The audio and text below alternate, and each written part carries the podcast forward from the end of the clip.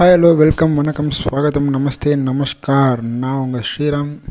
So எல்லோரும் சேஃபாக இருப்பீங்கன்னு நம்புகிறேன் அண்ட் எஸ்டர்டே ஸோ சொல்லியிருந்தேன் இந்தியா பாகிஸ்தானோட இதுவும் அப்டேட் கொடுத்துட்றேன்னு சொல்லிட்டு பட் அன்ஃபார்ச்சுனேட் கொஞ்சம் டெக்னிக்கல் uh, இஷ்யூவால் uh, சில விஷயங்கள் இன்னும் நான் வந்து அந்த பாட்காஸ்ட் எப்படி போடுறது அப்படின்றத கற்றுக்கணும்னு நினைக்கிறேன். ஸோ சில விஷயங்கள் தெரியாததால் என்னால் வந்து நேற்றே அப் அப்டேட் கொடுக்க முடியல. பட் ஓகே எனிவே ஸோ இன்றைக்கி அந்த அப்டேட் பற்றி தான் பேச போகிறோம் India Pakistan Asia cup.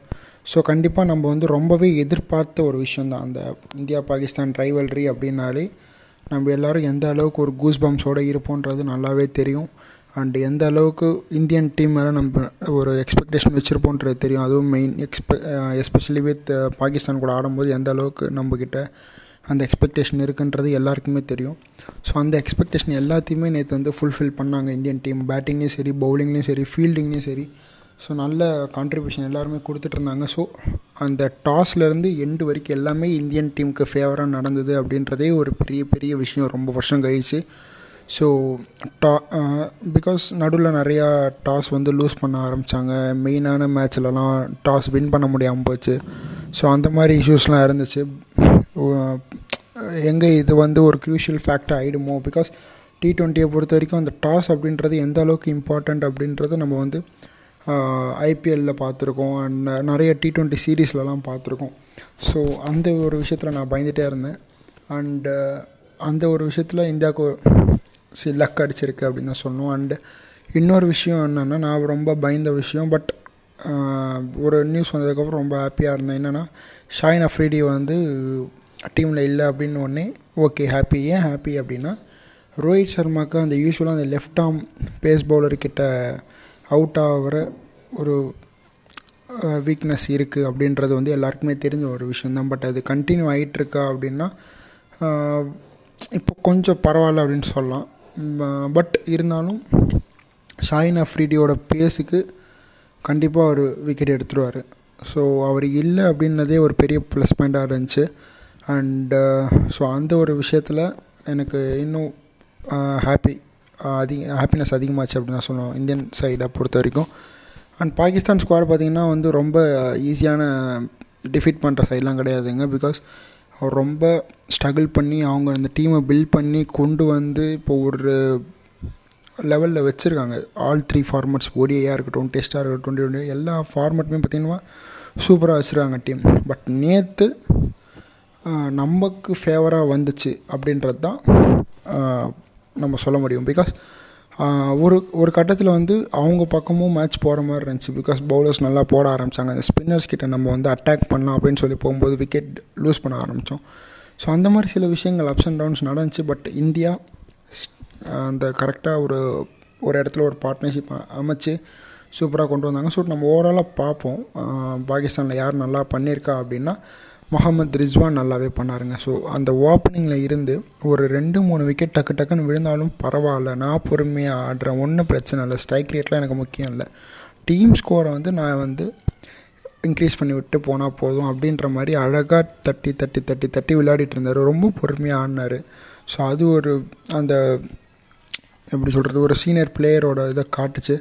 And then பார்த்திங்கன்னா அதே மாதிரி இஃப்திகீர் அஹ்மத்.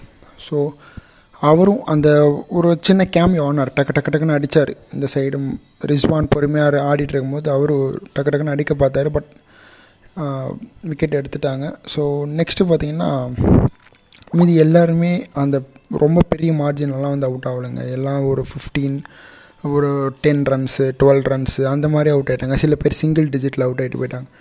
ஸோ பெரிய பெரிய ப்ளஸ் பாயிண்ட் யாருக்கு நம்ம வந்து கண்டிப்பாக ஒரு இவங்களுக்கு நம்ம அப்ரிஷியேட் பண்ணி ஆகணும் அப்படின்னா இந்தியன் பவுலர்ஸ்க்கு நான் கண்டிப்பாக அப்ரிஷியேட் பண்ணுவாங்க. பிகாஸ் அவங்க தான் வந்து ஒரு பெரிய தூண் மாதிரி இருந்தாங்க. இந்தியா என் என்னை பொறுத்த வரைக்கும் அவங்க தான் தே ஆர் த பில்லர்ஸ் அப்படி தான் சொல்லுவேன். இந்த ஃபஸ்ட் மேட்சை பொறுத்த வரைக்கும் பிகாஸ் ஒரு ஹர்திக் பாண்டியாவாக இருக்கட்டும் ஒரு புவனேஸ்வர் குமாராக இருக்கட்டும் இல்லை ஹர்ஷ் ஹர்ஷ்தீப் சிங்காக இருக்கட்டும் அந்த பேஸ் வேரி பண்ணுற விதம் அண்ட் அவங்க பவுன்ஸை கேரி பண்ண விதம் எல்லாமே சூப்பராக இருந்துச்சு. கண்ணா பின்னான்னு பவுலிங் போட்டு நம்ம பார்த்துருக்கோம் ஹர்திக் பாண்டியா பிஃபோர் அந்த டூ தௌசண்ட் டுவெண்ட்டி டூக்கு முன்னாடி நான் சொல்கிறேன் இந்த ஐபிஎலுக்குலாம் முன்னாடி அவர் இன்ஜுரியில் இருந்து ஸ்ட்ரகிள் பண்ணுறதுக்கு முன்னாடி அவர் எந்த அளவுக்கு பவுலிங் போடுவார் அக்ரெசிவாக இருப்பார்ன்றது நம்ம பார்த்துருக்கோம். But after that injury Gujarat டைட்டன்ஸை வழி நடத்தினார். சூப்பராக வழி நடத்தி கப்பு கப் அடிக்கிற அளவுக்கு அவர் கொண்டு போனார். ஒரு கேப்டன்னா அவரோட மெச்சூரிட்டி அதில் தெரிஞ்சுது. அண்ட் அதே மாதிரியே பார்த்திங்கன்னா பவுலிங்கில் அவர் கொண்டு வந்த சேஞ்சஸ் தெரிஞ்சுது. அண்டு அதே மாதிரியே பார்த்தீங்கன்னா பேட்டிங்கில் எந்த அளவுக்கு பொறுமையாக ஆடணும் அப்படின்றத நம்மளுக்கு காட்டினார் நேற்று ஏஷியா கப்பில் பொறுமையாக கூலாக எந்த ஒரு ப்ரெஷர் எ எடுத்துக்காமல் அவரும் ஜடேஜாவும் சூப்பராக கொண்டு வந்தாங்க டீமை அண்ட் அது ஒரு பெரிய ப்ளஸ் பாயிண்ட்டாக அமைஞ்சது. அண்ட் விராட் கோலி ஸோ அவர் ஒரு ஸ்டேட்மெண்ட் கொடுத்துருந்தார். நான் வந்து என்னோடய டென் இயர்ஸ் ஆஃப் கெரியரில் ஒரு மந்த் ஃபுல்லாகவே நான் பேட் எடுக்காமல் இருந்தேன்னா அது இப்போ மட்டும்தான்.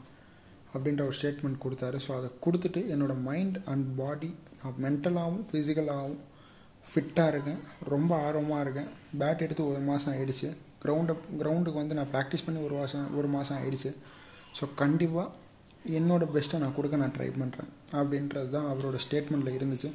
ஸோ அதை கொடு கண்டிப்பாக அதை கொடுத்தாரு அப்படின்னு தான் சொல்லணும். பிகாஸ் நல்லா ஸ்டார்ட் பண்ணார். அந்த தேர்ட்டி ஃபைவ் ரன்ஸ் அப்படின்னு பார்க்கும்போதே ரொம்ப சந்தோஷமாக ச ஆஸ் ஐ விராட் கோலி ஃபேனாக எனக்கு ரொம்ப ரொம்ப சந்தோஷமாக இருந்துச்சு. ஏன்னா ரொம்ப நாளாக அவர் வந்து அந்த டென்னு டுவெண்ட்டி அப்படின்றதுலேயே அவுட் ஆகிட்டு போயிட்டு ஒரு சிங்கிள் டிஜிட்டில் அவுட் ஆகி போயிட்டு ரொம்ப வெக்ஸாக இருந்த ஒரு கோலி தேர்ட்டி ஃபைவ் ரன்ஸ் அடித்தும் அந்த அளவுக்கு ஹாப்பியாக இருந்தார் அவர். டக் அவுட்டில் கூட நம்ம பார்க்க முடிஞ்சு ஸோ அதுதான் ரொம்ப எனக்கு ரொம்ப நாள் கழித்து பழைய கோலி நம்ம பார்க்குறோம் அப்படின்ற ஒரு ஃபீல் கிடச்சி. இதுக்கப்புறம் வர எல்லா மேட்ச்லேயும் அவர் கண்டிப்பாக சூப்பராக ஆடுவார் அப்படின்றது தெரிஞ்சாண்டு ஹண்ட்ரட் மேட்ச் ஆடிருக்காரு ஸோ அவருக்கு பெரிய பெரிய ஹேண்ட்ஸ் ஆஃப் இன்டர்நேஷ்னல் லெவலில் த்ரீ ஃபார்மட்ஸ்லேயும் ஆல் ஓவர் த ஃபார்மட்ஸில் ஹண்ட்ரட் மேட்சஸ் கம்ப்ளீட் பண்ண ஒரே ஒரு இந்தியன் பிளேயர் அப்படின்ற பேரையும் வாங்கியிருக்காரு. So take above the king Kohli so மற்றபடி பார்த்தீங்கன்னா ஹர்திக் பாண்டியாவோட பேட்டிங் சரி சூரியகுமார் யாதவ் நடுவில் வந்து ஒரு சின்ன கேமியும் ஆடிட்டு போனார். விராட் கோலி நல்லா பண்ணார். ஜடேஜா. சி ஜடேஜா வந்து அப்தி ஆர்டர் பண்ணி அமிச்சாங்க. ஹர்திக் பாண்டியா இருக்காங்க சூரியகுமார் யாதவ் இருக்காங்க அப்படின்றப்போ ஒரு லெஃப்ட் ஹேண்டரை நம்ம அனுப்புவோம். அப்படின்றது ஏன்னா ஒரு லெஃப்ட் ஆர்ம் ஸ்பின்னர் பவுலிங் போட்டுட்டு இருந்தார் ஸோ நம்ம விராட் கோலி அவுட் ஆனோடனே என்னதான் இது? நம்ம திருப்பி லைட் ஹேண்டர் அனுப்புனா ஒரு விக்கெட் திருப்பி விழுந்துருச்சுன்னா என்ன பண்ணுறது ஸோ நம்மளுக்கு பின்னாடி ஆள் வேணும். மேபி அந்த ஒரு டாக்டிக்ஸை யூஸ் பண்ணியிருக்கலாம் ராகுல் டிராவிட் அண்ட் ரோஹித் சர்மா. ஸோ அந்த ஒரு டாக்டிக்ஸ் யூஸ் பண்ணி ஜடேஜாவை அனுப்புனாங்க. அண்ட் அந்த டாக்டிக்ஸ் வந்து எப்போ கை கொடுத்தது அப்படின்னா அந்த லாஸ்ட் டூ ஓவர் ஸ்பின்னர்கிட்ட போயே ஆகணும் அப்படின்ட்டு. பிகாஸ் இவங்க எப்படி பிளான் பண்ணியிருப்பாங்கன்னா அந்த ஸ்பின்னர் நம்ம வச்சுப்போம். டிகேக்கு வந்து ஸ்பின்னிங் அட்டாக் அந்த அளவுக்கு வராது.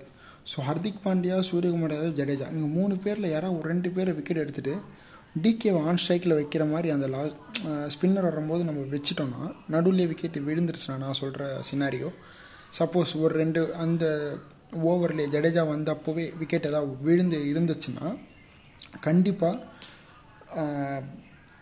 அந்த ஸ்பின்னர் லெஃப்ட் ஆர்ம் ஸ்பின்னர் வந்து போட்டிருக்க மாட்டாங்க.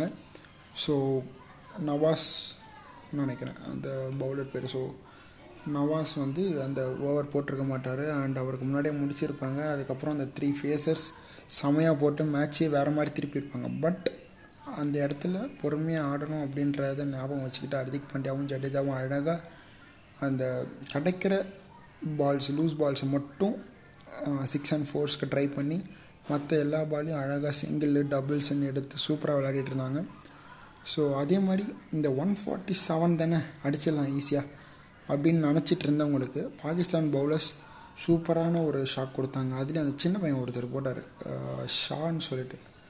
ஸோ செமையாக போட்டார் அவர்.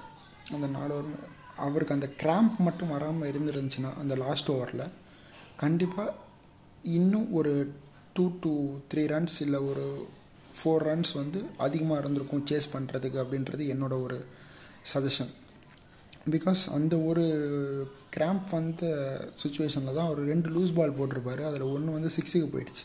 ஜடேஜா அடிச்சிருப்பார். ஸ்ட்ரைட்டாக அடிச்சிருப்பார். ஸோ அது மேபி அவர் நல்லா அதே ஸ்பீட்லேயே maintain பண்ணியிருந்தாருன்னா who knows Jadeja out out கூட ஆகிருக்கலாம் ஸோ அந்த கிராம்ப் ஒரு இஷ்யூ ஆச்சு. அண்ட் அதே சமயம் நிறைய பேர் அங்கே வந்து கிராம்பால் அவஸ்தப்பட்டாங்க. பாகிஸ்தானி பவுலர்ஸ் மேபி uh, அந்த டியூ சாரி லைக் அந்த வெதர் கண்டிஷன் ஹியூமிடிட்டி இருக்கலாம். ஸோ அது ஒரு ஃபேக்ட்ரு ப்ளஸ் பாயிண்ட்டாக இந்தியாவுக்கு அமைஞ்சது. பட் ஆஸ் எ கிரிக்கெட் ஃபேனாக அவங்களுக்கும் நம்ம ஃபீல் பண்ணோம் லைக் பிகாஸ் குட் ஃபைட்டிங் கொடுத்தாங்க. சரி ரியலி டஃப் ஃபைட் இந்தியா கண்டிப்பாக அவங்க எல்லோரும் ஃபிட்டாக இருந்திருந்தாங்கன்னா செம டஃப் கொடுத்துருப்பாங்க கடைசி பால் வரைக்கும். ஸோ எனிவேஸ் இந்தியா வந்து நல்லா ஸ்ட்ரகிள் பண்ணி நல்லாவே ஃபைட் பண்ணாங்க ஃபைட் பேக் பண்ணாங்க. ஸோ அது பார்க்கும்போது ரொம்ப சந்தோஷமாக இருக்குது because after two thousand twenty two அதுவும் முக்கியமாக இந்த ஐபிஎல் முடிஞ்சு வந்ததுலேருந்து பார்த்தீங்கன்னா இந்தியன் டீம் வர எல்லா டி ட்வெண்ட்டி சீரீஸ்லையுமே அந்த அக்ரஷன் கிளியராக தெரியுது. ஓப்பனிங் வந்தால் கண்டிப்பாக ஒரு ஆள் அக்ரெசிவாக ஆட போகிறாங்க ஒன் டவுன் வரவங்களும் அதை கண்டினியூ பண்ண போகிறாங்க ஸோ ஓப்பனிங்கில் இருந்தவங்க ஆஃப்டர் ஒரு டூ த்ரீ ஹவர்ஸ்க்கு அப்புறம் இன்னொரு பிளேயரும் அக்ரெசிவாக ஸ்டார்ட் பண்ண போகிறாரு ஸோ புதுசாக வரவங்களும் அக்ரெசிவாக தான் வராங்க. மிடில் ஆர்டரில் வந்து அந்த வீக்னஸ் இருக்குது இந்தியாவுக்கு. லோயர் ஆர்டரில் டெப்த் இல்லை இந்தியாவுக்கு. டாப் ஆர்டர் கொஞ்சம் வீக்காக இருக்காங்க ரன் ரேட் இல்லை. அப்படின்ற டாக் டூ தௌசண்ட் டுவெண்ட்டி டூவில் ஃபுல்லாகவே மாற்றிட்டாங்க இந்தியா. ஸோ அந்த ஒரு விஷயத்தில் பெரிய பெரிய ப்ரெஸ் பாயிண்ட்டாக அமைஞ்சது அண்ட் அதை அதை நேற்று காமிச்சாங்க. மிடில் ஆர்டர் கொஞ்சம் அப்படி டக்கு டக்குன்னு விக்கெட் விடும்போது எங் பயந்துட்டு இருந்தோம். என்னடா இது பழையபடி ஆகிடுமோ அப்படின்ட்டு. பட் ஜடேஜா அண்ட் ஹர்திக் பாண்டியா சூப்பராக பண்ணாங்க. தென் சூரியகுமார் யாதவ் நடுவில் வந்தார். அவரும் நல்ல ஒரு கேமியாக கொடுத்தாரு. ஸோ நல்லா இருக்குது இந்த மிடில் ஆர்டர் பார்க்கும்போது சூப்பராக இருக்குது அண்ட் இன்டெப்த் இருக்குது புவனேஸ்வர் குமாராலையும் அடிக்க முடியும்.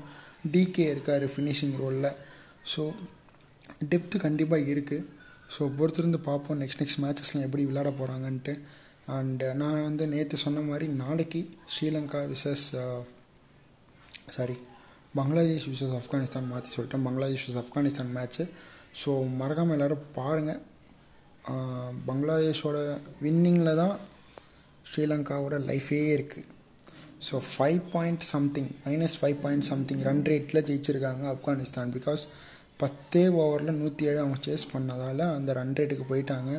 ஸோ கண்டிப்பாக அந்த டாப் ஃபோர் அந்த சூப்பர் ஃபோரில் ஆப்கானிஸ்தான் ஒரு பிளேஸ் வந்துடுவாங்க செகண்ட் பிளேஸ் வந்து பங்களாதேஷ்கா இல்லை ஸ்ரீலங்காக்கா அப்படின்றத நாளைக்கு மேட்ச் தான் முடிவு பண்ணோம்.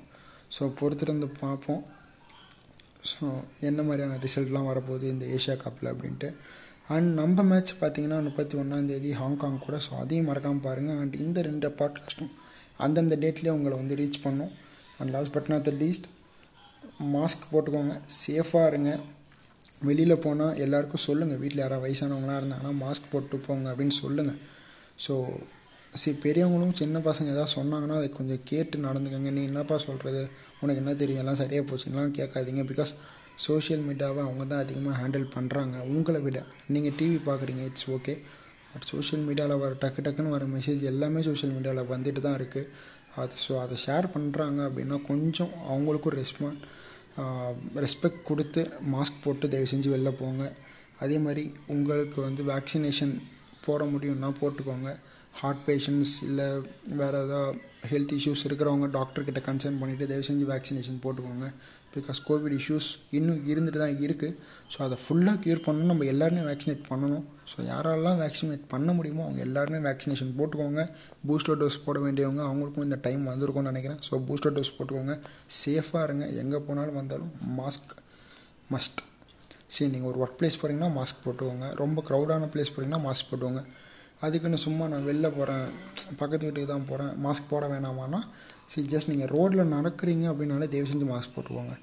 ஓகேங்களா? ஸோ பிகாஸ் அந்த ஒரு த்ரெட் இன்னும் இருந்துகிட்டே இருக்குன்றது தான் பயமாகவே இருக்குது நம்ம கேஷுவலாக சொல்ல முடியல பரவாயில்ல பக்கத்தில் கிடைக்குதானே மாஸ்க் எல்லாம் போகலாம் அப்படின்னு நம்ம சொல்ல முடியல. ஸோ அதனால் கொஞ்சம் பயந்து பயந்தான் ஆகணுங்க பிகாஸ் இட்ஸ் லைஃப் மேட்ரு இல்லையா? ஸோ பயந்தான் ஆகணும். ஸோ அதனால் மாஸ்க் போட்டுட்டு கம்பல்சரி வெளில போனால் மாஸ்க் போட்டுருவாங்க so that is for today and Sriram signing off from you all next மேட்ச்சில் பார்ப்போம். நாளைக்கு மேட்ச் இருக்குது மறக்காமல் பாருங்கள் நிறைய ட்விஸ்ட் இருக்கும் நாளைக்கு. அண்ட் அதுக்கப்புறம் அடுத்த மேட்ச் இருக்குது இந்தியா வர்சஸ் ஹாங்காங் ஸோ அதையும் நான் மறக்காமல் பாருங்கள் அண்ட் இந்த பாட்காஸ்ட் உங்களுக்கு பிடிச்சிருந்துச்சுன்னா எல்லாேருக்கும் ஷேர் பண்ணுங்கள் thank you bye bye see you boys